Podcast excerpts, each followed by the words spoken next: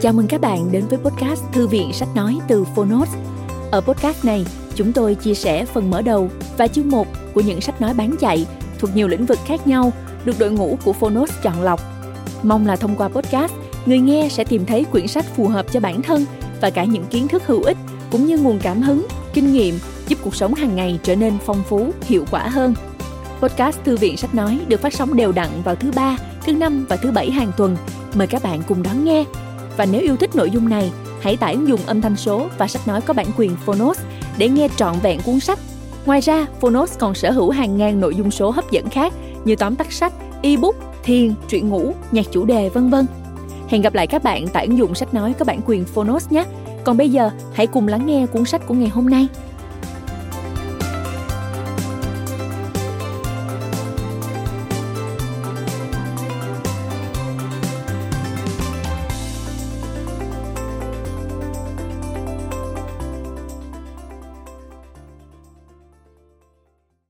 Bạn đang nghe từ Phonos. Một đời quản trị. Đố ai đếm được vì sao? Một đời quản trị biết bao nhiêu tình? Tác giả Phan Văn Trường, Giáo sư cố vấn của chính phủ Pháp về thương mại quốc tế. Độc quyền tại Phonos. Nhà xuất bản trẻ.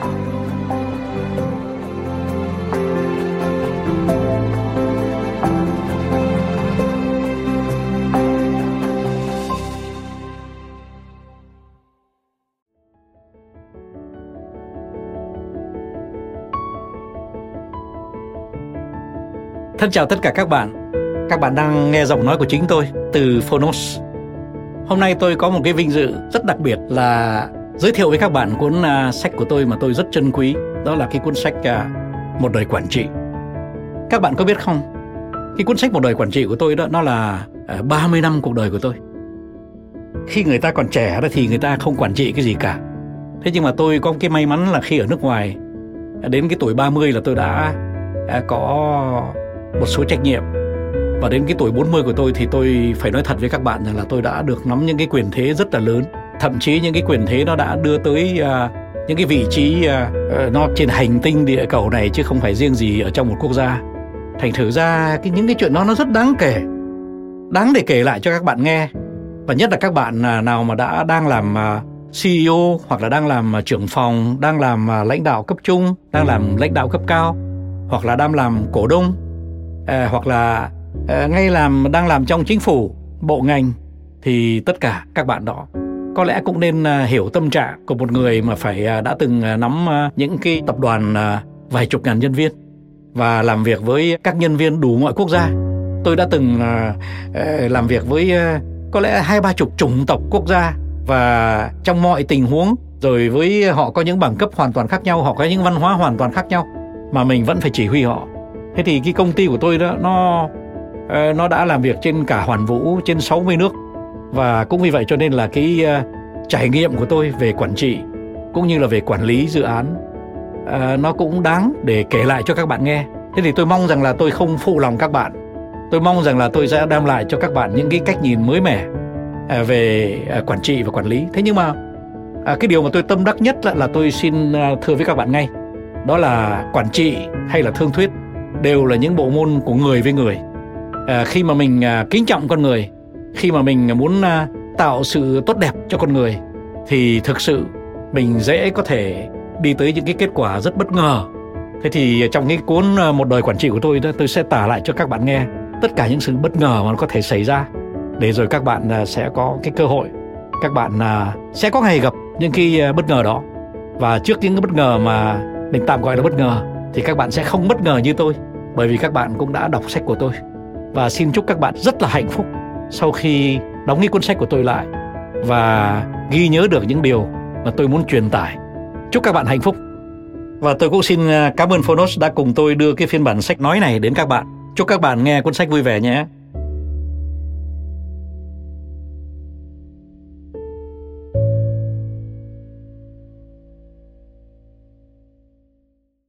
Tạ ơn nhạc phụ giáo sư Vũ Quốc Thúc, một tấm gương sáng ngời cho nhiều thế hệ. Tặng các cháu ngoại, Gabriel Phan Mỹ Lan, Emily Phan Ái Linh Victoria Nguyễn Anh Đào, Thomas Nguyễn Minh Quang, William Nguyễn Minh Trị với tất cả tình thương yêu của ông ngoại. Cũng như sách Một đời thường thuyết, nhà xuất bản trẻ năm 2014, tôi xin tặng chọn tác quyền và bút nhuận của sách Một đời quản trị cho Quỹ Giáo dục Lê Mộng Đào, một quỹ từ thiện thuộc Tập đoàn Xây dựng và Địa ốc Hòa Bình, từ nhiều năm nay đã hỗ trợ và phát học bổng cho những sinh viên nghèo và ưu tú. Phan Văn Trường Không có gì mang nhiều sức mạnh bằng sự dịu dàng. Không có gì dịu dàng hơn sức mạnh chân chính. Theo San Francis de Sales Quản lý là thực hiện tốt mọi việc. Quản trị là làm đúng mọi việc. Theo Peter Drucker Lời cảm ơn Từ năm 1998 đến nay, tôi đã may mắn được làm việc với khá nhiều doanh nghiệp Việt Nam, từ các công ty xây dựng và địa ốc đến những doanh nghiệp viễn thông, từ những ngân hàng đến các công ty cấp nước đô thị, từ những công ty sản xuất thức ăn thức uống đến những công ty hoạt động trong lĩnh vực dầu khí. Không quên các văn phòng đại diện của các tập đoàn đa quốc gia tại Việt Nam. Tôi đã thực sự được quan sát nhiều, chiêm nghiệm nhiều so sánh và rút tỉa cũng như học hỏi nhiều. Thời kỳ này tiếp theo gần 3 thập niên làm việc tại nước ngoài. Trong đó có hơn 20 năm với trách nhiệm lãnh đạo một số doanh nghiệp đa quốc gia lớn tại Pháp, cũng như nhiều năm tại các nước như Brazil, Fiji, Singapore và Malaysia. Tại những nơi này, nhất là ở châu Âu, tôi đã kinh qua khá nhiều doanh nghiệp trong nhiều ngành chuyên môn, tư vấn có, công nghiệp có, dịch vụ có. Trong số các doanh nghiệp Việt Nam tôi được quen biết, giao lưu, làm việc, một số đông là doanh nghiệp tư nhân, nhưng cũng có khá nhiều doanh nghiệp nhà nước được quản lý theo cơ chế dân sự cũng như quân sự. Tư duy quản trị của tất cả các doanh nghiệp này thực sự đa dạng, từ quản trị theo kỷ luật quân đội đến mọi hình thức quan liêu cũng như mọi phong cách phẳng và bình đẳng. Tôi từng có ý nghĩ phớt qua đầu, rằng có lẽ ít doanh nhân nào may mắn như mình, được tặng một cuộc đời nghề nghiệp đa dạng như thế tuy khá vất vả. Đồng thời, ở phía bên kia màn ảnh, trong lĩnh vực đào tạo và giáo dục, tôi cũng được khá nhiều trung tâm giáo dục tại nước ngoài cũng như nước nhà chiếu cố, các trường đại học, các trường đào tạo nghề, các tổ chức nghề nghiệp. Tôi thực sự đã giảng dạy cho nhiều tầng lớp trẻ, hàng ngàn sinh viên. Tôi không nói quá, từ tuổi đôi mươi đến những nghiên cứu sinh và chuyên viên trẻ trên dưới 30 đã tặng tôi cơ hội quý báu được gần các em, thấu hiểu hoài bão nghề nghiệp của các em và rất nhiều khi dẫn dắt các em trên con đường kinh doanh hay nghiên cứu. Tuổi trẻ Việt Nam hồn nhiên đến đáng yêu, hiếu kỳ hiếu học đến đáng nể. Chính vì thấy các em muốn biết, muốn hiểu, muốn hấp thụ thêm mà tôi đã cảm nhận rằng có lẽ mình còn một ít nghĩa vụ phải hoàn tất nốt. Giữa những nhu cầu khá phức tạp của doanh nghiệp Việt Nam nói chung và một nền giáo dục không có định hướng rõ rệt về việc đào tạo để chuẩn bị khả năng đáp ứng thực tế cho những chuyên viên tương lai, không thể chối cãi có một hố sâu một hố sâu mà tất cả chúng ta phải lấp. Trước khi vào nội dung của sách, tôi xin có lời cảm ơn sâu sắc các doanh nghiệp Việt Nam. Trong 20 năm qua, tôi đã được họ đón nhận, chia sẻ một cách thật chân tình. Tôi xin gửi lời cảm tạ đặc biệt của mình tới công ty cổ phần xây dựng Hòa Bình. Tập đoàn đã tặng cho tôi những năm làm việc thật tuyệt vời với tất cả gia đình nhân viên và lãnh đạo. Tôi cũng không thể nào quên cảm ơn tất cả các trường đại học đã đón nhận tôi cũng như đã tặng tôi những cơ hội để giảng dạy và chia sẻ kinh nghiệm với các anh em sinh viên và nghiên cứu sinh. Tôi xin đặc biệt cảm ơn Đại học Quốc gia Thành phố Hồ Chí Minh, Viện John von Neumann, Đại học Hoa Sen và trường FPT School of Business Hà Nội và Thành phố Hồ Chí Minh. Tôi cũng không quên những năm giảng dạy tại Đại học Kiến trúc Thành phố Hồ Chí Minh, cũng như những hội thảo dành riêng cho các em học viên tại Viện Hành chính Quốc gia.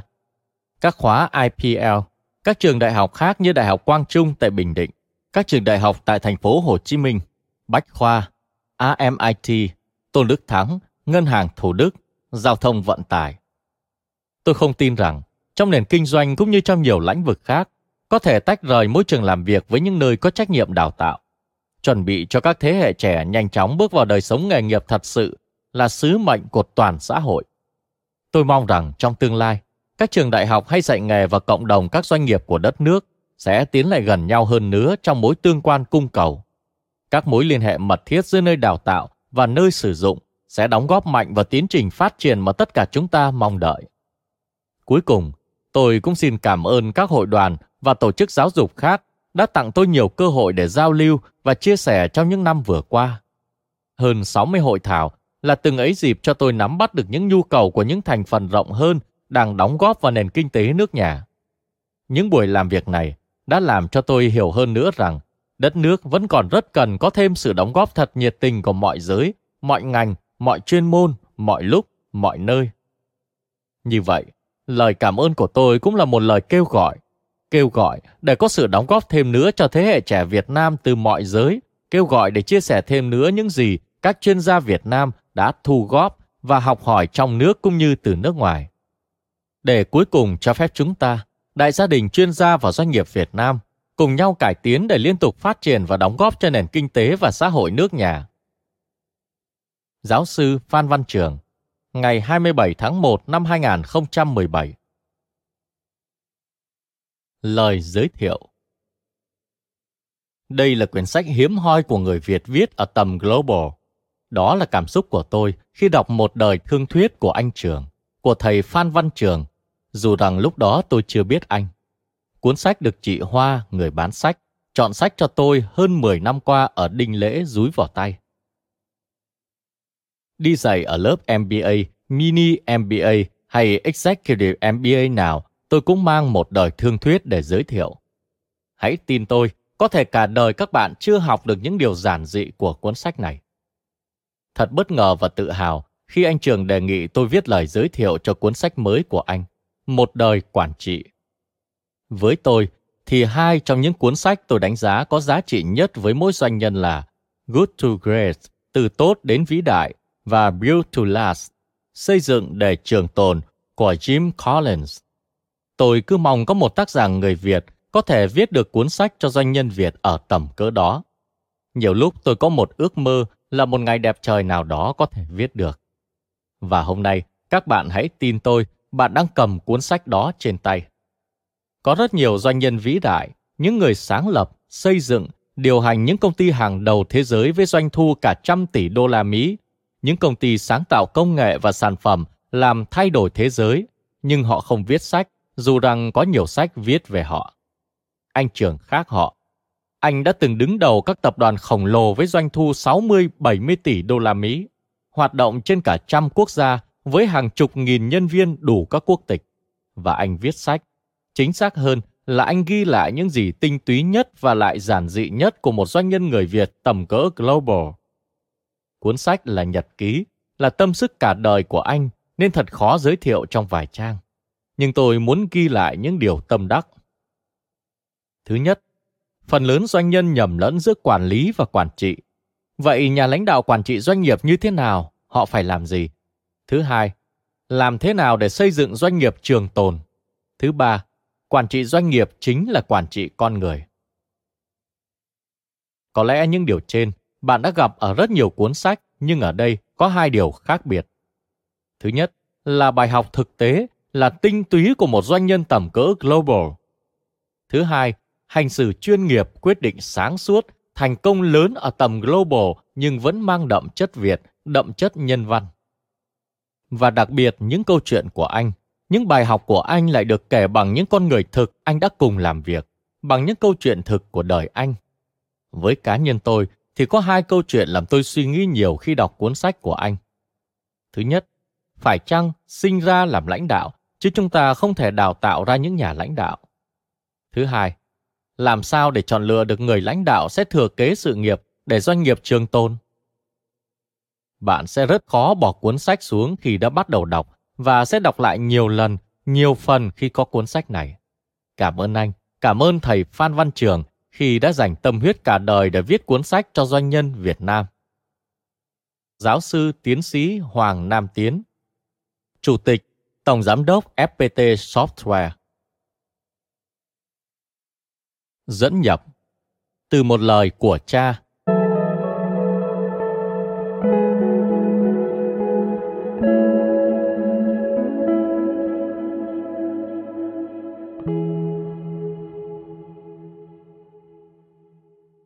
Công việc thì cần được quản lý, nhân sự thì cần được lãnh đạo.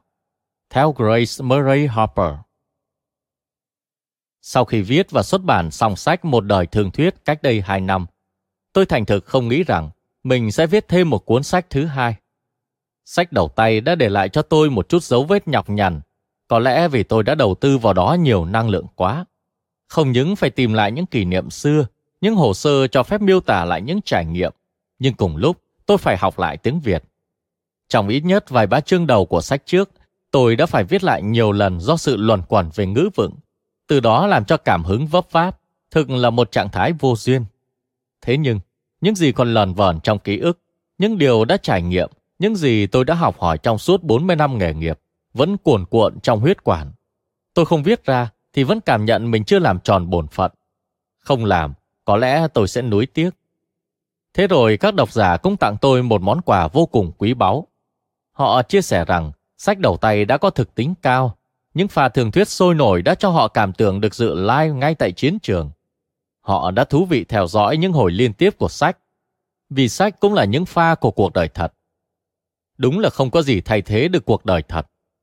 Sự mong đợi của các bạn đã làm cho tôi ý thức được điều cơ bản của giáo dục. Giá trị của sự trải nghiệm là cao hơn hết. Không lý thuyết giáo điều nào thay thế được kinh nghiệm, không bài học nào đáng giá hơn những vết thương mà chính tác giả đã cảm nhận và rút tỉa. Sách bạn đang nghe sẽ giữ nguyên tinh thần đó. Tôi may mắn đã được trải qua mọi vị trí từ còn tốt lên tới nguyên soái trong suốt 40 năm nghề nghiệp, trên mọi chiến trường quốc tế và quốc nội, trong hầu hết các lĩnh vực cơ bản của nền kinh tế. Còn đợi gì nữa mà không chia sẻ? Tôi tự nhủ như vậy. Một việc mới phải làm. Và từ đó, tôi dần dần hình dung được việc phải làm. Còn bao nhiêu trải nghiệm còn giữ trong trí nhớ, có lẽ phải tặng đi cho kiệt. Không riêng gì kinh nghiệm thu góp ở nước ngoài, trong nhiều năm, tôi cũng đã sống tại Việt Nam với khá nhiều tình huống về quản lý và quản trị. Tôi đã được giao tiếp với nhiều nhân vật trong các bộ, ngành, cũng như những tư nhân đang sinh hoạt trong lĩnh vực của họ. Điều đáng chú ý là họ đã đạt được nhiều thành quả trong một bối cảnh lịch sử rất đặc biệt. Trong một thị trường không ra thị trường, họ và đồng nghiệp đã đưa doanh nghiệp của họ tiến lên và phát triển với những phương tiện có trong tay, gần như không có gì vào thời sau bao cấp. Một số đã phải lý luận bằng trực giác, quyết định theo linh tính, xử lý theo cảm nhận nhiều hơn là bằng phương pháp bài bản. Họ đã triển khai dự án với nhân viên chưa được đào tạo đầy đủ. Họ đã sử dụng bàn tay người để thay máy móc.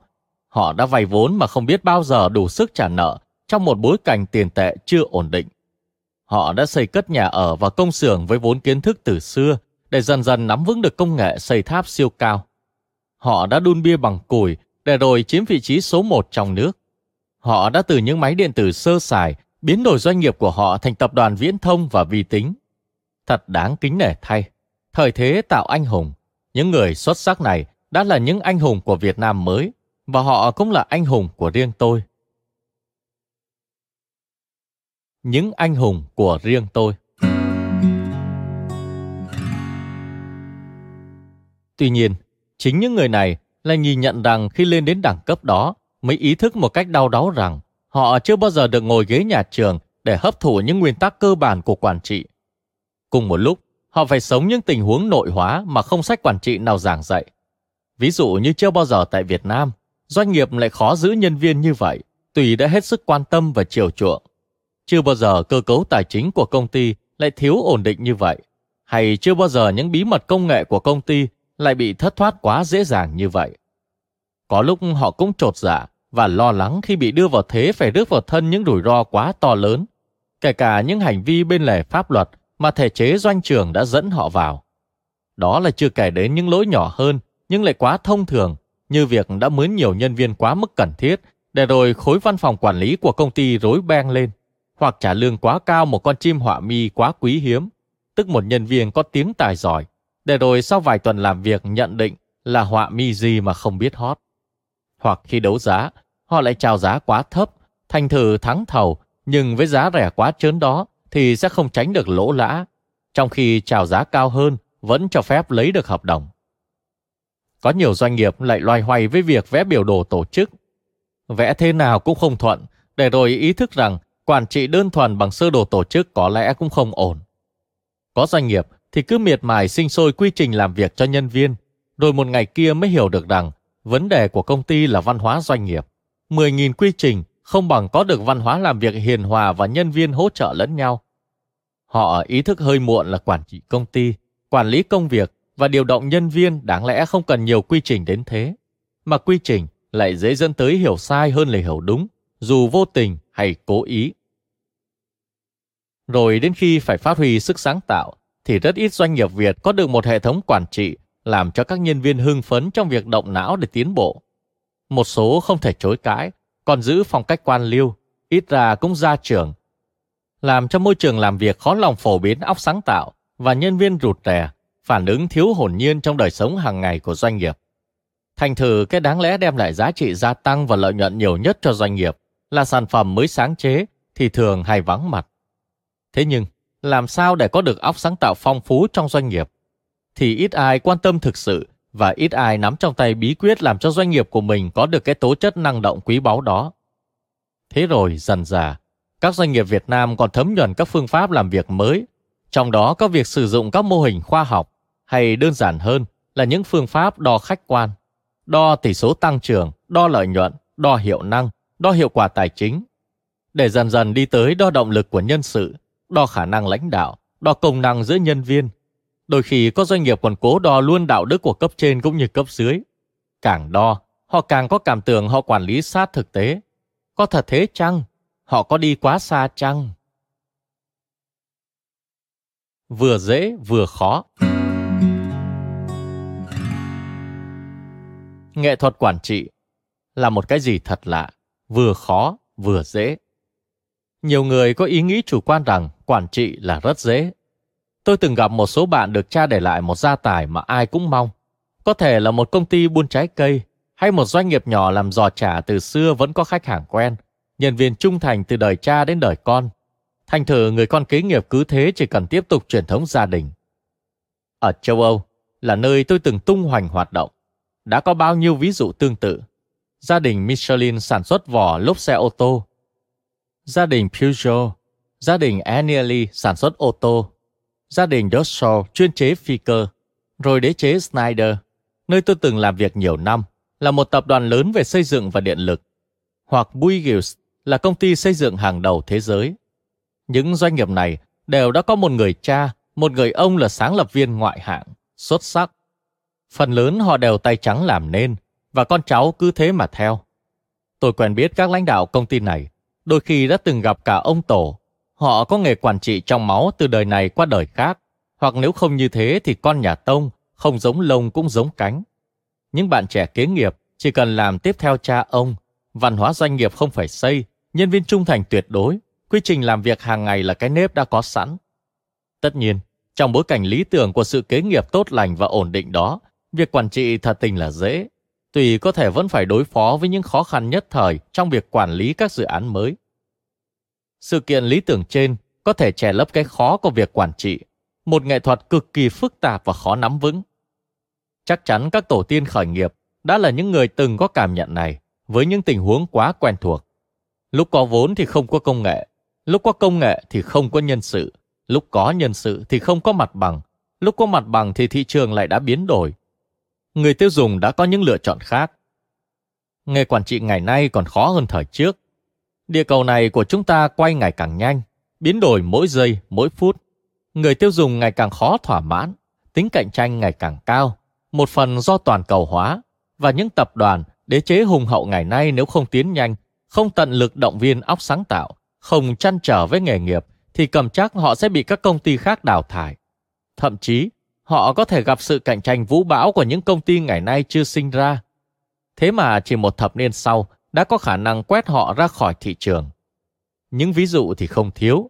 Ấn tượng nhất là chuyện của chiếc iPhone quét sạch một doanh nghiệp hùng hậu cấp hoàn vũ là Nokia. Chưa kể đến các máy điện thoại của Siemens, Motorola, Alcatel, Sony cũng bị quét theo. Tôi nhìn nhận, nếu ngồi vào ghế tổng giám đốc Nokia trước khi bị Microsoft mua lại, tôi sẽ cảm nhận được ngay rằng quản trị doanh nghiệp là một bộ môn cực kỳ khó khăn. Tỷ số nào Biểu đồ nào trong công ty Nokia cũng cho thấy những con số thật tốt về mặt quản lý cho đến ngày chót. Thế mà Nokia, từ vị trí hàng đầu thế giới đã bị xóa sổ nhanh chóng và bị nuốt trọn. Quản lý tốt không có nghĩa là quản trị tốt. Chính ông Stephen Elop, CEO Nokia đã công khai nhìn nhận như vậy. Bộ máy Nokia đã được quản lý một cách tuyệt vời, nghiêm túc và cần mẫn, nhưng lãnh đạo của Nokia đã lầm lỗi về quản trị. Họ không chứng tỏ có đủ tầm để dự báo sự biến đổi của công nghệ thông tin qua điện thoại. Khác gì các lãnh đạo khi xưa của IBM, Kodak và biết bao nhiêu tập đoàn hàng đầu thế giới khác đã chúi mũi suy sụp chỉ trong có vài năm, vài tháng. Nghĩa địa của những tập đoàn khét tiếng một thời, đầy rẫy những doanh nghiệp được quản lý cực kỳ tốt, nhưng lại không được quản trị một cách sáng suốt với những người lãnh đạo thiếu tầm. Chính vì sợ mắc phải những thiếu sót về quản trị mà các lãnh đạo tập đoàn lớn trên thế giới quan sát thị trường như những con chó đói. Họ gặp nhau rất thường, tham khảo ý kiến của nhau ngấu nghiến với mục đích duy nhất là đoán mò được những dự án tương lai của nhau. Vì họ biết rằng chậm một nước cờ là nguy cơ tiêu tùng có khả năng xảy đến đột ngột. Chính đây là ý niệm cốt lõi của sách này. Tách bạch quản trị với quản lý. Tôi cho đây là việc làm vô cùng quan trọng, vô cùng hữu ích cho tất cả những ai muốn hiểu thêm về quản lý và quản trị. Đối với doanh trường Việt Nam, sự biến đổi theo thời gian sẽ còn nhanh hơn thế, đột phá hơn thế. Nói ngắn gọn, doanh trường sẽ đi từ môi trường quan hệ sang cá tính chuyên môn, từ tình huống cạnh tranh hay thiếu cạnh tranh đơn thuần trong nước sang sự lan tràn của hệ kinh tài quốc tế qua các hiệp định mở toang thị trường, giảm thiểu thuế vụ. Rồi các lãnh đạo và nhân viên mọi cấp từ nay sẽ phải sánh đo với những mục tiêu khách quan gay gắt. Đó là chưa kể những thế hệ lỗi thời, quen ỉ lại vào những kẻ chống lưng khi gặp khó khăn, sẽ phải nhường chỗ cho các lớp trẻ đã được đào tạo bài bản và vững chắc hơn. Đến cả việc thị trường ngày nay đã có những quan tòa khó tính như thị trường chứng khoán, sẽ xét xử và đánh giá các doanh nghiệp một cách tỉ mỉ và khoa học. Thời thế sẽ dành chỗ cho phong cách làm việc chuyên nghiệp và xét loại dần những mô thức quả quýt, những lối tư duy tạm bỡ, những kiểu lý luận chủ quan. Việt Nam ta đã chăm học và hấp thụ được hầu hết các phương pháp quản lý, các mô hình điện toán. Bravo! Hoàn hồ các kỹ thuật gia xuất sắc của nước nhà. Nhưng liệu các lãnh đạo doanh nghiệp Việt Nam có hấp thụ kịp những kỹ năng quản trị giúp cho doanh nghiệp của họ lên hàng đầu của khu vực, kết nạp tính trường tồn như một người bạn tri kỷ? Đây là một câu hỏi đã đến lúc chúng ta cần đặt ra. Sách sẽ cố bình luận và mong soi sáng. Vấn đề then chốt Trường tồn Một trăm năm nữa, cả thính giả và tôi, mỗi chúng ta sẽ không còn nơi đây nữa. Nhưng nếu chúng ta sở hữu một doanh nghiệp, thì doanh nghiệp phải còn. Hay đúng hơn, theo đúng lẽ, phải còn. Cái khác biệt giữa đời sống con người và đời sống của một tổ chức nằm đúng ở chỗ đó. Không có lý do gì mà một doanh nghiệp không trường tồn, thậm chí không trường kỳ tăng trưởng. Tất cả nguyên lý của việc quản trị là ở chỗ đó. Cái gì làm cho một tổ chức có được khả năng trường tồn? Hoặc hỏi ngược lại, cái gì có khả năng làm cho một tổ chức giải thể và chết? Đó là khả năng của những người có trách nhiệm dẫn dắt tổ chức hoặc doanh nghiệp qua các thời đại. Những người này có trong tay vốn tiền mặt cùng với mặt bằng, thành tích và uy tín và nhân sự đặt dưới sự chỉ huy của họ. Chỉ có thế thôi. Từ đó, có tổ chức đã đổ sập một cách nhanh chóng. Có doanh nghiệp, ngược lại đã sống qua nhiều thế kỷ mà mỗi ngày một phồn thịnh hơn. Muốn sống mãi qua nhiều giai đoạn của lịch sử. Tất nhiên, một doanh nghiệp không thể nào vịn vào những sức mạnh chỉ nhất thời, mà còn phải có khả năng đi theo dòng kinh doanh hoàn vũ. Tại Việt Nam, có khá nhiều doanh nghiệp gia đình. Họ có tư duy gia đình. Họ tự hào gia đình mình đã gây dựng được cơ đồ lớn. Tất cả sự tự hào của họ chính đáng. Tuy nhiên, câu hỏi ngay sau đó là người kế nhiệm. Tất nhiên cũng là thành viên trong gia đình. Có đủ khả năng phát triển cơ đồ đó hay không? Lịch sử các doanh nghiệp trên thế giới đều chứng minh một điều hiển nhiên. Không một gia đình nào có thể sinh sôi ra mãi những tay cừ trong việc quản trị công ty nhà. Cha mẹ sinh con, trời sinh tính. Ý nghĩ rằng con, rồi cháu, chắt sẽ kế nhiệm một cách cử khôi mãi mãi, hẳn là một ý niệm thiếu thực tế.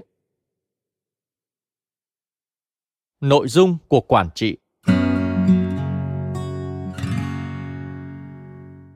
Trước hết, tôi xin có đôi lời về từ quản trị mà tôi sẽ dùng trong suốt sách này. Có thính giả sẽ nghĩ đây là sách về kinh doanh, do đó họ sẽ gắn từ quản trị với kinh doanh thành quản trị kinh doanh. Bạn ạ, tôi không muốn gắn ý niệm quản trị governance với bất cứ từ nào khác. Bởi lẽ những gì bạn sẽ khám phá ra trong sách có thể được áp dụng cho bất cứ trường hợp nào có nhân sự, có nhân sinh quan, có cảm nhận, có định hướng, có bồng lộc, có thưởng phạt. Và tất nhiên, nó thể hiện cho khả năng lãnh đạo leadership. Quản trị sẽ áp dụng được cho một đội cảm tử sắp lên đường làm việc lớn, một đoàn hướng đạo, một doanh nghiệp, thậm chí cả một quốc gia. Quản trị, ngắn gọn, là nghệ thuật chọn việc, chọn mục tiêu rồi chọn người, chọn lộ trình, chọn thời điểm để đi tới và sắp xếp để đạt được mục tiêu chung. Dùng người ở đây có nghĩa rõ ràng là tận dụng được cá tính, khả năng, nghị lực của nhân sự làm việc với mình, phóng thích được óc sáng tạo hữu dụng của họ, động viên tối đa được động lực và tâm trí của họ, và cuối cùng đạt mục tiêu được chọn ngay từ thuở ban đầu. Nhưng hơn thế nữa, làm xong việc mà nhân sự cảm nhận được hạnh phúc chân chính trong việc làm thì mới gọi là quản trị. Cái khó trong quản trị là gắn kết người với người và gây động lực cùng với sự sáng tạo tối đa. Ngày xưa, khi chỉ đang ở chức giám đốc cấp trung, tôi đã có một thói rất ác là khi các đội làm việc với tôi than thiếu người, tôi hay lấy quyết định ngược đời là giảm số nhân viên thay vì tăng cường. Bạn ạ, à, tất nhiên quản lý nhân sự kiểu đó không phải lúc nào cũng đúng, nhưng lại là một quyết định mang tính quản trị. Kinh nghiệm cho thấy, đội càng đông người, càng mất tình đoàn kết. Nếu đông quá mức cần thiết, thì xích mích giữa đồng đội không thể tránh. Họ sẽ tranh nhau vị trí mà lại không có việc để tranh nhau. Hiệu năng tập thể sẽ kém, khó lòng có sự gắn kết. Kinh nghiệm cho thấy làm việc mà cố tình giảm nhân viên dưới số cần thiết một chút thì dễ đem lại gắn kết, tương tác và động lực tập thể. Các bạn lại sẽ hỏi, làm sao chỉ huy nếu không dùng sơ đồ? Trong sách, tôi sẽ giải thích là văn hóa doanh nghiệp quan trọng hơn sơ đồ tổ chức như thế nào. Thậm chí quan trọng hơn cả việc lựa chọn lãnh đạo giỏi rất nhiều. Trên văn hóa là tầng cao của triết lý doanh nghiệp. Hễ triết lý đúng mà văn hóa cũng tốt thì việc lãnh đạo sẽ dễ dàng hơn. Còn nếu có cả một chuỗi lãnh đạo xuất sắc kế vị thì khả năng trường tồn cũng cao. Sơ đồ là những dụng cụ cần thiết để quản lý tốt công việc, nhưng văn hóa doanh nghiệp là chất keo, là một nếp sống trong một trật tự nào đó, là một thái độ cầu tiến, là một phong cách chân thật, phục thiện. Có được văn hóa doanh nghiệp tốt thì các mô hình, sơ đồ quản lý sẽ tìm được đất sống, đem lại hiệu quả cao. Thiếu văn hóa doanh nghiệp thì sơ đồ và mô hình chỉ còn là những cái cớ rỗng tuếch để giả dạng làm việc, để tự che giấu sự thiếu động lực, thiếu lộ trình, thiếu ổn định. Chỉ có thực tính. Một điều nữa tôi muốn thừa với các bạn là sách này sẽ đi theo cùng một chí hướng với sách Một đời thương thuyết, giữ thực tính tuyệt đối. Có gì từng xảy ra trong đời người thì mới nói. Tôi sẽ tránh nhất để sách mang tính giáo điều, thậm chí ảo.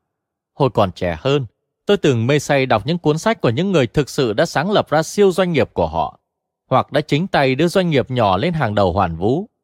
Những ông như Terry Leahy, tác giả của Management in Ten Words, Richard Branson, với sách The Virgin Way, hoặc Jack Welch, được mệnh danh là nhà quản trị của thế kỷ, là những lãnh đạo phi thường trong đời thật mà các bạn nên tìm sách hay tài liệu của họ mà đọc ngấu nghiến và chiêm nghiệm. Bản chất Việt Sách được viết trực tiếp bằng tiếng Việt sẽ có ích hơn cho số đông. Ngoài ra, kinh nghiệm của người Việt trong kinh doanh trong nước cũng như ở nước ngoài sẽ hữu ích hơn cho người Việt so với kinh nghiệm của một lãnh đạo người Anh, Đức hay Mỹ tại nước của họ. Thế rồi rất nhiều vấn đề có ở xứ ta mà không có ở xứ họ, nhưng những vấn đề này lại có ảnh hưởng lớn đối với việc quản trị. Ví dụ như độ cảm tính rất cao trong các mối quan hệ giữa các nhân viên trong doanh nghiệp, tham nhũng nội bộ, kế toán trong môi trường kinh tế không ổn định và quả lót tay, hoặc như mối liên hệ chủ tớ quá quan liêu với một hình sắc không giống nơi nào khác, hay ảnh hưởng của mê tín dị đoan trong tầm nhìn của lãnh đạo, cũng như khi họ phải lựa chọn có nhận lấy rủi ro vào mình hay không. Tôi lại xin cố gắng làm việc đó một lần nữa, và tôi rất mong mỏi số lượng tác giả Việt viết bằng tiếng Việt về những sự kiện có ích cho người Việt sẽ ngày càng đông đảo hơn. Nghe cha giải thích Năm 1970, tôi về thăm quê nhà lần đầu tiên. Năm đó tôi vừa tốt nghiệp kỹ sư tại trường quốc gia cầu đường tại Pháp. Hồi đó, cha tôi đang làm việc trong công ty bông gòn Sicovina với 1.000 nhân viên. Mà trụ sở ở ngay góc đường nay là Đồng Khởi và Lê Lợi, thành phố Hồ Chí Minh. Từ cửa sổ tầng thứ nhất của tòa nhà này, Cha tôi luôn luôn trông thấy nhà hát lớn, xưa kia là quốc hội. Tôi thường tới văn phòng của cha. Một là vì tôi rất hãnh diện tới thăm chỗ cha làm việc. Nhưng thật ra, có lý do thứ hai. Tôi rất thèm gia nhập công ty của cha tôi với tư cách kỹ sư mới ra trường. Cha tôi biết ý nên luôn luôn khuyên nhủ. Ở Việt Nam, người ta phải chạm trán với một thực tế khác hẳn với các xứ văn minh như Pháp, Mỹ, Đức. Ví dụ, như việc quản lý sử dụng tiền mặt trong công ty không đi theo phương pháp bài bản của Âu Tây mà phải ứng xử theo nhịp độ của lạm phát. Một ví dụ khác là công nhân thường hay đình công vì những lý do khác hẳn với lý trí. Chẳng giống gì bên Âu Tây. Tất nhiên để giải quyết các vấn đề này lại cần nhiều kinh nghiệm hơn là kiến thức. Còn mới ra trường, con nên tập sự tại Pháp. Sau vài năm, hồi hương cũng không muộn. Tôi lại hỏi cha thêm. Thế thưa cha, cha đánh giá vấn đề gì là khó nhất trong việc quản trị doanh nghiệp? Còn muốn hỏi để sau này tập trung vào đó mà tiến. Cha tôi đáp, những lời vẫn còn văng vẳng bên tai tôi, với giọng ấm áp, vẻ mặt nghiêm nghị nhưng nhân ái. Tự còn sẽ thấy sau này là việc quản trị doanh nghiệp dính liền với việc quản lý nhân sự. Nhân sự bất bình là doanh nghiệp đảo điên. Nhân sự mà vui vẻ thì mọi việc sẽ trơn tru tiến tới. Kết quả chẳng mấy là khó đạt. Tôi lại hỏi thêm. Thế thưa cha, làm sao để nhân viên lao động vui vẻ? Cha tôi nhìn tôi, vừa tùm tìm cười vừa thương hại đứa con còn ngây ngô rồi nói. Con ạ, à, không riêng gì trong doanh nghiệp, mà có thể áp dụng chung cho cả xã hội thường ngày. Hễ lãnh đạo mà đạo đức, làm gương trên chính cái gì mình nói. Hễ lãnh đạo biết tỏ ra thương nhân viên với bằng chứng của tình thương hẳn hoi. Ví dụ như có bánh là chia đều, có nước là để cho kẻ khát nhất uống chứ không nhất cứ là lãnh đạo uống trước. Hễ có công khó là lãnh đạo tiến lên hàng tiền đạo. Hễ có vinh danh thì lãnh đạo lại nhường chỗ cho nhân viên đã đóng góp. Hễ có thưởng phạt thì lãnh đạo nghĩ trước tới nhân viên đang gặp khó khăn, rồi đến mình là chót. Đôi khi còn nên bù phần của mình vào cho đầy đặn, thì lúc đó nhân viên sẽ quý mến và đóng góp hết mình. Còn ạ, à, quản trị ở nước nhà là phải như thế đấy. Và ông lại nói thêm, còn hãy nhớ một điều tiên quyết, các doanh nghiệp hơn nhau ở chỗ nhân viên có động lực cao và nhất lòng theo lãnh đạo hay không. Chứ nói chung, nhân viên ở đâu cũng na ná giống nhau thôi. Nếu họ nhiệt tình, họ sẽ không làm việc gì sót. Họ sẽ báo cáo trung thành và ngay ngắn. Họ sẽ tự động não để tìm giải pháp thay luôn cả lãnh đạo. Họ sẽ chế tạo ra những phương pháp làm việc mới, những sản phẩm mới mà chỉ có trí óc bừng nóng nhiệt tình mới tìm ra. Họ sẽ che chở lãnh đạo mà họ quý mến.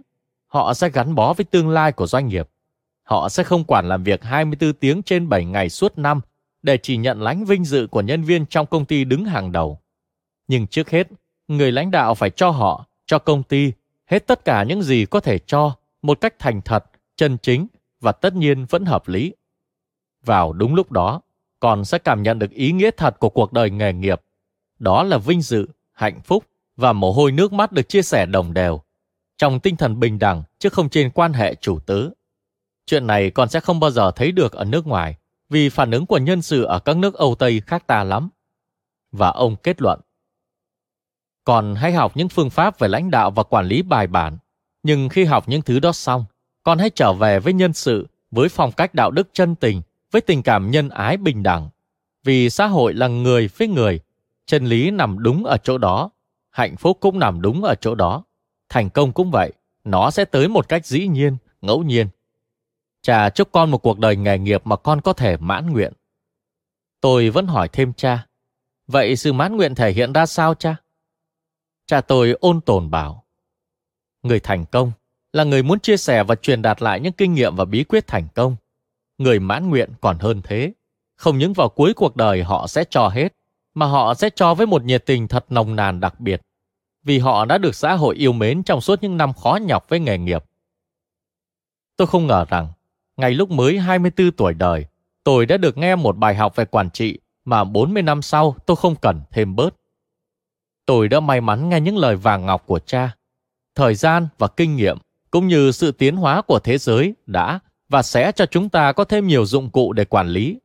Nhưng con người vẫn là con người muôn thuở. Những nguyên tắc và nghệ thuật quản trị sẽ không bao giờ mất thời gian tính, vì nó không có thời gian tính. Và tôi cũng tự hứa rằng tôi có bổn phận truyền bá lại. Đây hẳn là một nghĩa vụ.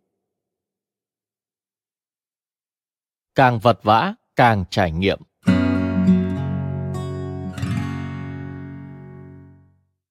Trong cuộc đời nghề nghiệp của tôi, chính vì số vất vả, nghiệp chóng vánh, chức vụ không bao giờ ổn định lâu, nên bản thân tôi đã gặp khá nhiều thử thách và có nhiều cơ hội thấm nhuần ngày quản trị.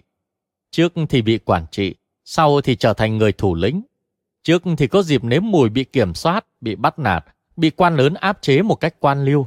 Sau thì đến lượt mình chọn cách ngồi trên đầu người khác. Tôi đã chọn phong cách nào?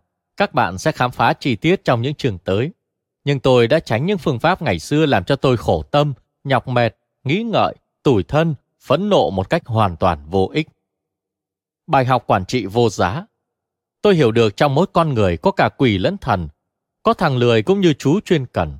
Hơn thế nữa, hễ nói đến nhân sự không bao giờ được nghĩ ai ngu dốt. Không ai ngu, không ai dốt cả.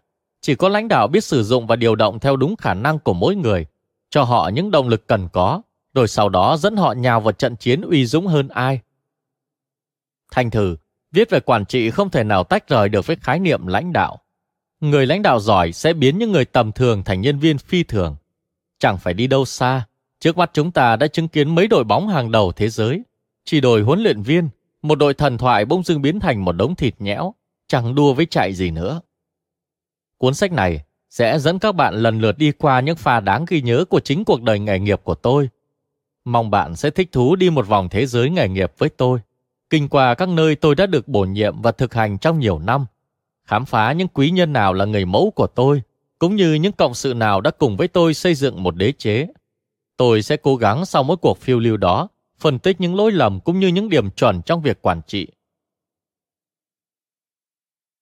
Lời dẫn nhập của tôi đã khá dài, nhưng cần thiết vì tôi thiết tưởng phải giải mã cho các bạn tại sao tôi đau đáu, muốn cống hiến tiếp về quản trị sau sách về thương thuyết.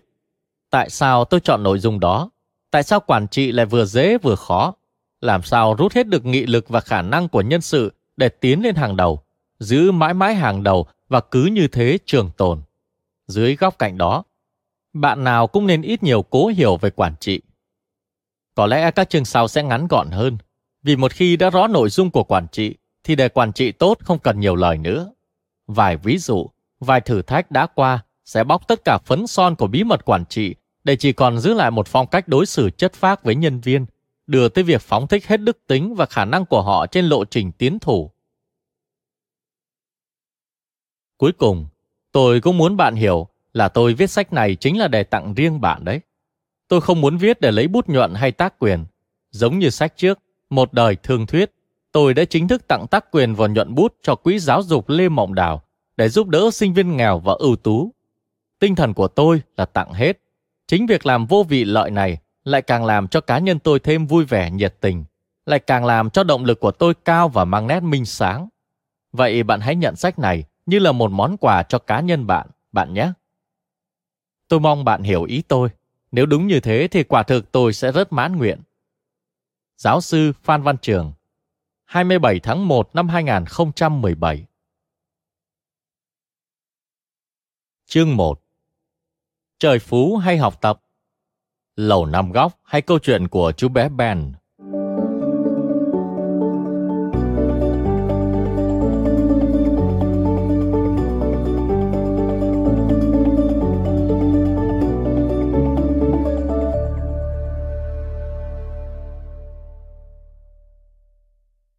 khả năng lãnh đạo không thể truyền bá được, mà chỉ có thể tự học. Theo Harold Jernin. Hồi còn trẻ, lúc mới xong lớp tú tải 2, tức là lớp 12, tôi đã có lúc phải kiếm sống bằng nghề trông nom trẻ con đi nghỉ hè. Lũ trẻ con mà tôi từng quản không thuộc loại bình thường. Gia cảnh của cha mẹ chúng có vấn đề, nếu không muốn nói là có rất nhiều vấn đề. Họ thuộc nhiều chủng tộc đã di cư sang Pháp, có nhiều gia đình thì mới định cư trần ướt trần ráo, nói tiếng Pháp câu được câu không, còn có một số khác cũng tới chỉ được vài năm thôi. Do cảnh nghèo, chưa ổn định nên hình dáng của họ có phần hom hem luộm thuộm, còn phong cách và văn hóa thì khá tế nhị khi nói tới. Cuộc sống của những gia đình này bấp bênh, không khác mấy những người vô gia cư, vô nghề nghiệp và số lớn được hưởng trợ cấp xã hội tối thiểu để bù cho thu nhập eo hẹp. Ngày đó, vào những năm 64, 65, 66 của thế kỷ trước, nhập cư vào Pháp khá dễ. Một là vì dân Pháp thuần túy, tức người da trắng, không chịu làm một số nghề chân tay hoặc chạm tới vệ sinh công cộng, nên dành những việc này cho người da màu. Hai là vì nước Pháp chưa có quá đông người da màu. Ba là vì những người này chấp nhận những mức lương tối thiểu. Bốn là vì các luật về nhập cư, bảo vệ lao động chưa nghiêm khắc và chặt chẽ như vào đầu thế kỷ 21. Những người này thường không có học, đem vợ con nheo nhóc sang Pháp, nơi mà họ nghĩ sẽ tặng cho họ cơ hội sau này, nhất là cho con cái của họ. Và họ đã không nghĩ sai. Một trải nghiệm thật nhiều bất ngờ. Thế là cứ đến mùa nghỉ học, thì tôi lại có cơ hội kiếm chút tiền còm bằng cách chăm lo cho lũ trẻ nhỏ nhào nhóc này, nhất là vào hai tháng hè. Vào thời đó, nước Pháp cũng muốn trẻ con mới nhập cư được đi nghỉ hè như trẻ con Pháp. Một là để giữ sức khỏe thể chất và thăng bằng tinh thần cho chúng khi đưa chúng đến những nơi có biển, có núi, sông. Hai là lấy đó làm cơ hội để giáo huấn chúng và như vậy cho phép chúng hòa đồng dễ dàng hơn với nếp sống bản xứ. Việc này thật đáng quý mà lại đem cả cái lợi vật chất lẫn tinh thần cho đôi bên. Những cơ hội cho con trẻ nhập cư cũng đem lại cho chính cá nhân tôi những ngày nghỉ tuyệt diệu mà hồi đó tôi không có khả năng cáng đáng. Và chuyện ngộ nghính mà tôi không quên là tôi cũng người da màu. Anh chàng da màu lo cho lũ nhóc da màu là phải rồi. Có lẽ cũng vì vậy mà tôi không gặp chút khó khăn nào để kiếm được việc này, cho dù có phải qua một kỳ thi kiểm tra phong cách và kiến thức tối thiểu. Bạn ạ, à, con của người da màu định cư không những để lộ ra đủ thứ mặc cảm, chúng còn có những cá tính bất thường. Đứa thì bạo lực và tất nhiên không sợ bạo lực. Đứa thì lại buồn tủi hay khóc. Đứa thì có tật ăn cắp đồ của bạn. Thứ ăn cắp này ở ngay trong cá tính chứ không do sự thiếu thốn. Đứa lại có trí tưởng tượng phong phú. Ban ngày thì kể chuyện viển vông leo lèo, ban đêm thì ngủ mê và phần lớn là ác mộng.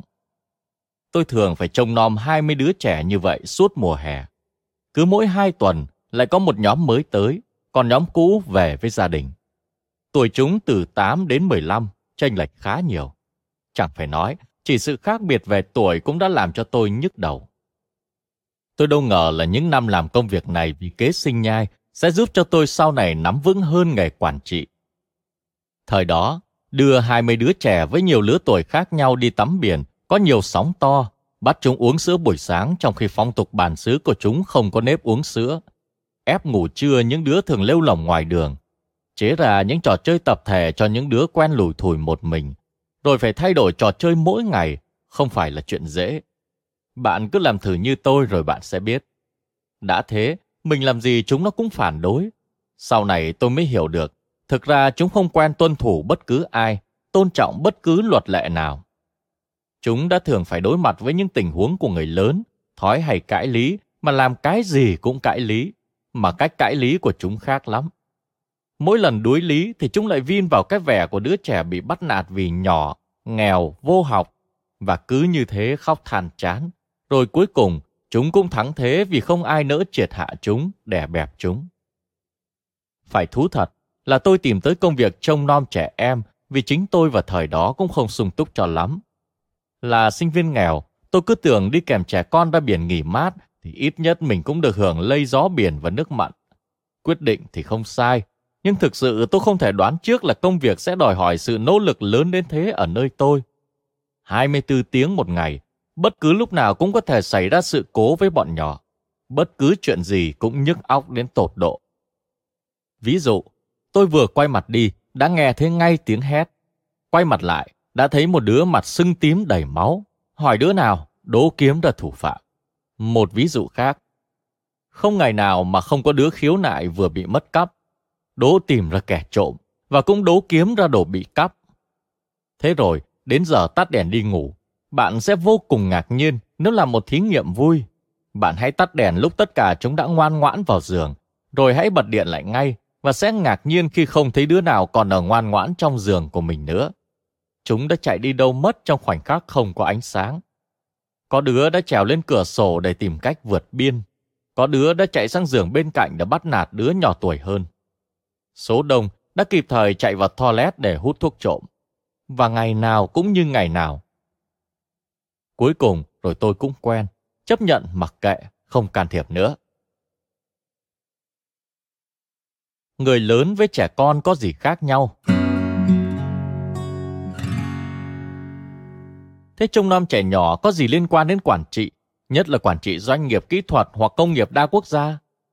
Thông thường, người ta hiểu quản trị là ăn trên ngồi chốc rồi vuốt râu ra lệnh. Nhưng làm sao ngồi vuốt râu ra lệnh với lũ nhóc con đang đánh nhau, trêu ghẹo nhau, ăn cắp kẹo bánh của nhau và hay trèo tường trốn ra biển ban đêm? Làm sao chỉ huy bằng lời đe tiếng dọa một lũ không hiểu kỷ luật là gì, thậm chí cũng không hiểu cả tiếng Pháp? Làm sao cho chúng đi có hàng có lối khi chúng đã quen thói vào bụi rậm bắt nhái, săn rắn độc hoặc đào củ sắn, tức là khoai mì để ăn? Thật vậy, mỗi giây mỗi phút với bọn nhóc con là một phát rùng rợn nhưng vẫn chứa đựng tâm lý. Mâu thuẫn, xung đột, cãi lý, ẩu đà giữa những đứa trẻ Do Thái, Ả Rập, Phi Châu, rồi cả những đứa trẻ Pháp thuần túy trong những gia đình cực nghèo, cứ như thế ngày này qua ngày khác. Sau một tháng trời, tôi thực sự mệt nhừ. Ngày nào cũng phải chế ra những trò chơi cho đám trẻ quá khác tuổi nhau. Mỗi phút phải theo dõi xem chúng có làm bậy gì không. Sau này tôi mới cảm nhận được là người lớn cũng chẳng khác trẻ con mấy. Người văn hóa hay không vẫn giữ lại trong ADN cái gốc thô lậu, ác nghiệt, tham lam và cố chấp. Chỉ khác nhau ở độ trầm trọng và tài giấu giếm hay không thôi. Và do đó, sự trải nghiệm với những đứa trẻ chưa học được nghệ thuật che giấu, đạo đức giả là một cuộc học tập vô giá mà tôi sẽ có dịp áp dụng sau này trong thương trường. Và bài học lớn nhất mà tôi hấp thụ được là một đội với những cá nhân rất khác nhau chỉ chung sống hòa bình được nếu cả đội chia sẻ một dự án chung. Dự án đôi khi chỉ là một khu nhà xây trên cát, hoặc tập chơi bóng đá để hạ cho bằng được những đội kia. Tôi cũng có dịp khám phá ra một điều rất đáng ngạc nhiên. Cái lũ quái quỷ quậy đó, vừa hỗn láo, vừa khuyết tật về mặt tinh thần đó, có thể trở thành một đội cảm tử xuất sắc trong khoảnh khắc. Chỉ cần cho chúng một cơ hội để trổ tài, những lời khuyến khích chạm sâu vào tự ái của chúng. Chỉ cần có nhân chứng sẵn sàng tôn vinh và nhìn nhận thành tích, và chỉ cần có một đứa trong đám nhỏ đứng lên lãnh đạo, vẽ đường chỉ lối cho cả đội. Bạn ơi, tôi đã có lúc được hưởng giây phút tuyệt vời với những đứa trẻ này. Và đúng 20 năm sau, trong doanh nghiệp, tôi lại có dịp biến một đội đầy khiếm khuyết thành một đội cảm tử vô địch. Lầu năm góc Một hôm, chúng tôi quyết định tổ chức một cuộc thi xây thành trì bằng cát trên bãi biển giữa các đội trẻ con cùng đi trại hè. Luật thi thật đơn giản. Mỗi đội có 30 phút để lấy cát trên bãi biển xây bất cứ hình thù nào, miễn sao tác phẩm là một thành trì hay một tòa nhà. Tất nhiên, dù xây bằng cát, tòa nhà cũng phải đủ chắc chắn để cát không bay theo gió hoặc tường không tan đổ dưới những con sóng đưa vào bờ. Ngay sau tiếng còi bắt đầu cuộc thi, bên đội tôi có một thằng bé 11 tuổi đã nhanh nhẩu hô hào. Chúng mày theo tao, tao đã từng thắng giải này mỗi năm. Chúng mình sẽ xây một nhà lầu nằm góc. Sẽ đẹp lắm tụi mày ơi, tụi mình sẽ thắng đứt. Các anh lớn khỏe thì ra múc nước đem vào tưới cho cát mịn ra. Các em nhỏ hơn sẽ chia ra từng tốp, mỗi tốp xây một mảng tường. Cứ để tao bảo tụi mày làm, chúng mình sẽ thắng giải. Trong đám phụ trách chúng tôi, mọi người không khỏi ngạc nhiên thấy có một thằng bé dám đứng lên chỉ huy những đứa cao hơn nó hai cái đầu và lớn hơn nó 4-5 tuổi. Nó chẳng hỏi ai, cứ khơi khơi ra lệnh. Nào là nó chọn chỗ thuận lợi nhất trên bãi cát rộng, không gần nước quá để sóng ở xa không còn đủ lực vào phá công trình, nhưng cũng không xa quá để các bạn sách nước không phải khệ nệ đi quá xa để tưới những mảng tường bằng cát. Thằng bé thủ lĩnh cũng không cho ai chọn hình thù thiết kế. Nó quyết định hộ luôn cả đội rằng công trình sẽ là một lầu năm góc. Nó còn chứng minh là hình năm góc ít ai nghĩ tới và sẽ được coi như một thiết kế nhiều sáng tạo. Thú thật, tôi rất vui khi thấy thằng bé trong đội của tôi đã nắm lấy thời cơ, với lòng tự tin và với nhiều quyền khí đến như vậy. Tên của nó là Jun Benamu. Cha mẹ nó là người Do Thái trước đây định cư tại Algeria. Tôi gọi nó là Ben, nhưng vui nhất cho tôi là từ lúc có cuộc thi này, chồng Ben khác hẳn bình thường. Nó không còn là đứa mất dạy bảo không nghe nữa. Nó không còn ánh mắt như thủ đời, mà ngược lại có vẻ trong sáng, vui vẻ của một ông tướng binh tí hon. Cha nó lúc đó đang ở tù và mẹ nó thì không ai biết làm nghề gì, chỉ gửi tiền về để trại hè chăm sóc con. Nó chỉ tiết lộ với tôi một lần là mẹ nó chẳng bao giờ về nhà. Nghe thế, tôi hiểu là nó rất thiếu tình mẹ. Thực tình, tôi cũng không quan tâm nhiều đến kết quả của cuộc thi, vì tôi coi đó như một cách vừa để tiêu thì giờ vừa sinh hoạt lành mạnh trong thời khóa biểu. Chỉ biết rằng đội của Benemu đã thắng đứt đúng như nó đã dám khẳng định ngay từ đầu. Ban giám khảo đều nhìn nhận lạ một cái là duy nhất đội của Ben đã nghĩ tới hình thù năm góc. Các đội kia đều xây hình vuông hay hình chữ nhật. Ben còn chọn đúng địa điểm để xây lầu năm góc, không xa quá, không gần nước biển quá. Nhưng điều làm cho ban giám khảo thích thú nhất là khả năng chỉ huy của Ben. Các đứa lớn hơn Ben đến cả 4 năm tuổi vẫn nghe nó rằm rắp. Khả năng bẩm sinh Đến nhiều năm sau, khi tôi không còn làm nghề trông nom trẻ con nữa mà đã vào làm kỹ sư cho một công ty tư vấn, tôi mới hiểu ra sau khi kể lại câu chuyện về Ben cho một ông bạn đồng nghiệp lão thành. Chính ông này giải mã bí ẩn đó cho tôi rằng Ben có tài lãnh đạo bẩm sinh. Ông bảo, thằng Ben này hay đấy, hay đấy. Chưa bắt đầu cuộc chơi nó đã giật luôn cờ của đội bằng cách nêu lên thành tích từng thắng nhiều giải tương tự. Không những thế nó còn đưa luôn giải pháp lầu năm góc làm dự án thiết kế của đội. Tôi thốt lên đồng tình. Đúng là nó nhanh thật. Các thằng bé kia trong đội không kịp phản ứng, kể cả những đứa 14-15 tuổi cao và to khỏe hơn Ben nhiều. Cái lầu nằm góc phải được hiểu là do thằng bé Ben có một sức sáng tạo phi thường. Chưa vào cuộc nó đã tưởng tượng ra một mô hình có khả năng thắng giải. Không biết nó có ý tưởng này từ đâu và từ bao lâu, những thằng lãnh đạo bẩm sinh luôn luôn nuôi dưỡng sẵn nhiều ý tưởng trong đầu. Tạm gọi thế là có tầm. Đến khi cần phải chứng tỏ khả năng thì tụi nó như đã sắp sẵn cả rồi. Tôi nói, thế rồi thằng nhãi con lại còn biết phân chia công việc trong đội. Mấy thằng to xác thì nó chỉ cho khuân vác. Mấy thằng bé con thì bị cắt đặt vào việc nâng niu hột cát để hình thù thành trì được thẳng thắn nõn nà. Không thấy thằng bé nào lên tiếng phản đối, cả đội đã chỉ nghe và chỉ tuân thủ. Có lẽ trong giờ phút khẩn cấp đua tranh, không một thằng nào dám phản ứng. Chúng nó chỉ liếc mắt nhìn tôi một lần xem phản ứng của tôi, người phụ trách, như thế nào. Ông bạn tôi lại nói thêm. Tôi chắc là chính anh cũng bị thằng Ben đảo chính luôn. Anh nói gì bây giờ khi mọi việc được cắt đặt hợp lý và gọn gàng? Thằng Ben đã biết chọn đúng việc, đúng người, đúng lúc và đúng chỗ. Năm ấy, khi chạy hè chấm dứt, có lẽ vào tháng 8 năm 1967, tất cả đám chúng tôi lên xe hỏa đi từ Arcazon Danube về Paris. Trên toa xe chúng tôi vui lắm, cứ nhắc đi nhắc lại chiến công. Chúng tôi còn mân mê chuyển tay nhau cái cúp bé tí xíu mà đội được thưởng. Cả đội đã quyết định trao cái cúp đó cho tôi làm kỷ niệm và hẹn nhau sang năm lại tái lập chiến công với tinh thần mạnh mẽ hơn nữa. Duy chỉ có Ben ngồi một góc buồn buồn, không nói một câu. Chắc Ben buồn vì sắp phải giã từ các bạn cùng đi nghỉ. Nhưng cũng là bộ hạ của nó trong cuộc chơi. Lãnh đạo tí hòn sẽ bị thu hồi hết quân, tôi đoán vậy. Xe hỏa tới ga. Đã đến lúc chia tay. Mọi đứa đều có cha mẹ tới đón, trừ Ben, chỉ có một ông chú đang đợi. Ben nói với tôi. Stefan ơi, tự nó đặt tên Tây cho tôi như thế. Ben có ở lại luôn với Stefan được không? Tất nhiên là không Ben ạ. Tại sao Stefan? Tại nhà nước không cho phép. Ben đang được nhà nước giám hộ vì cha Ben bị giam và mẹ Ben ít khi có mặt. Đây có phải là ông chú của Ben không? Không, Stefan. Người này cũng là ông giám hộ Ben. Bây giờ Ben cũng phải về cư xá mà ông ấy quản lý. Đến lúc đó tôi mới nói với Ben là hai người sẽ không có dịp gặp lại nữa. Vì từ ngày tự trường sắp tới tôi sẽ phải lao vào những năm học ráo riết nhất. Sẽ không còn thì giờ chăm lo cho trẻ em và sẽ không bao giờ làm nghề trông trẻ nữa. Ben nói với tôi là sẽ nhớ tôi mãi mãi, không bao giờ quên rồi Ben dụi mắt mếu máo tạm biệt. Tôi không bao giờ gặp lại Ben, nhưng có lẽ tôi sẽ không bao giờ quên nó. Trong nhiều năm, câu chuyện lầu năm góc và thằng bé Ben từ đó thỉnh thoảng lại lờn vờn trong trí nhớ của tôi. Và tôi cũng không quên những lời giải mã của ông bạn già. Không lúc nào tôi lại nghĩ rằng câu chuyện đơn giản và trẻ con đó sẽ là bài học quản trị đầu tiên của tôi. Vậy tôi đã hiểu điều gì?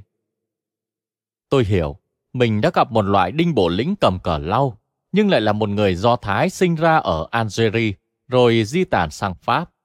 Nó cũng tí hon như vua Đinh Tiên Hoàng của chúng ta ngày xưa ngày xưa.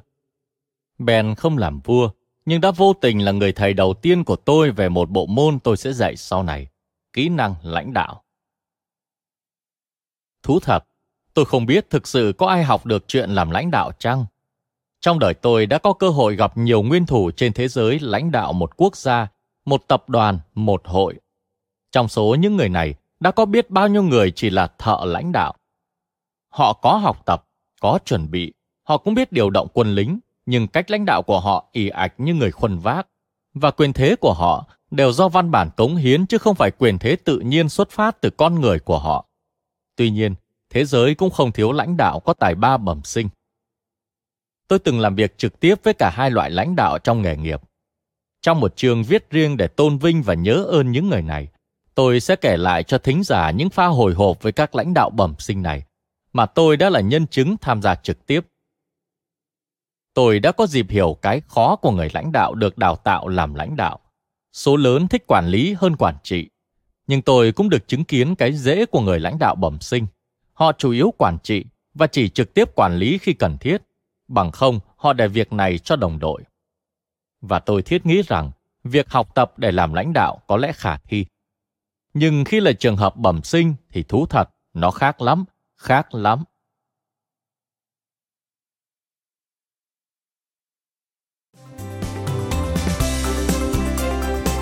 Cảm ơn các bạn đã lắng nghe podcast Thư viện Sách Nói. Podcast này được sản xuất bởi Phonos, ứng dụng sách nói có bản quyền và âm thanh số dành cho người Việt. Hẹn gặp lại ở những tập tiếp theo.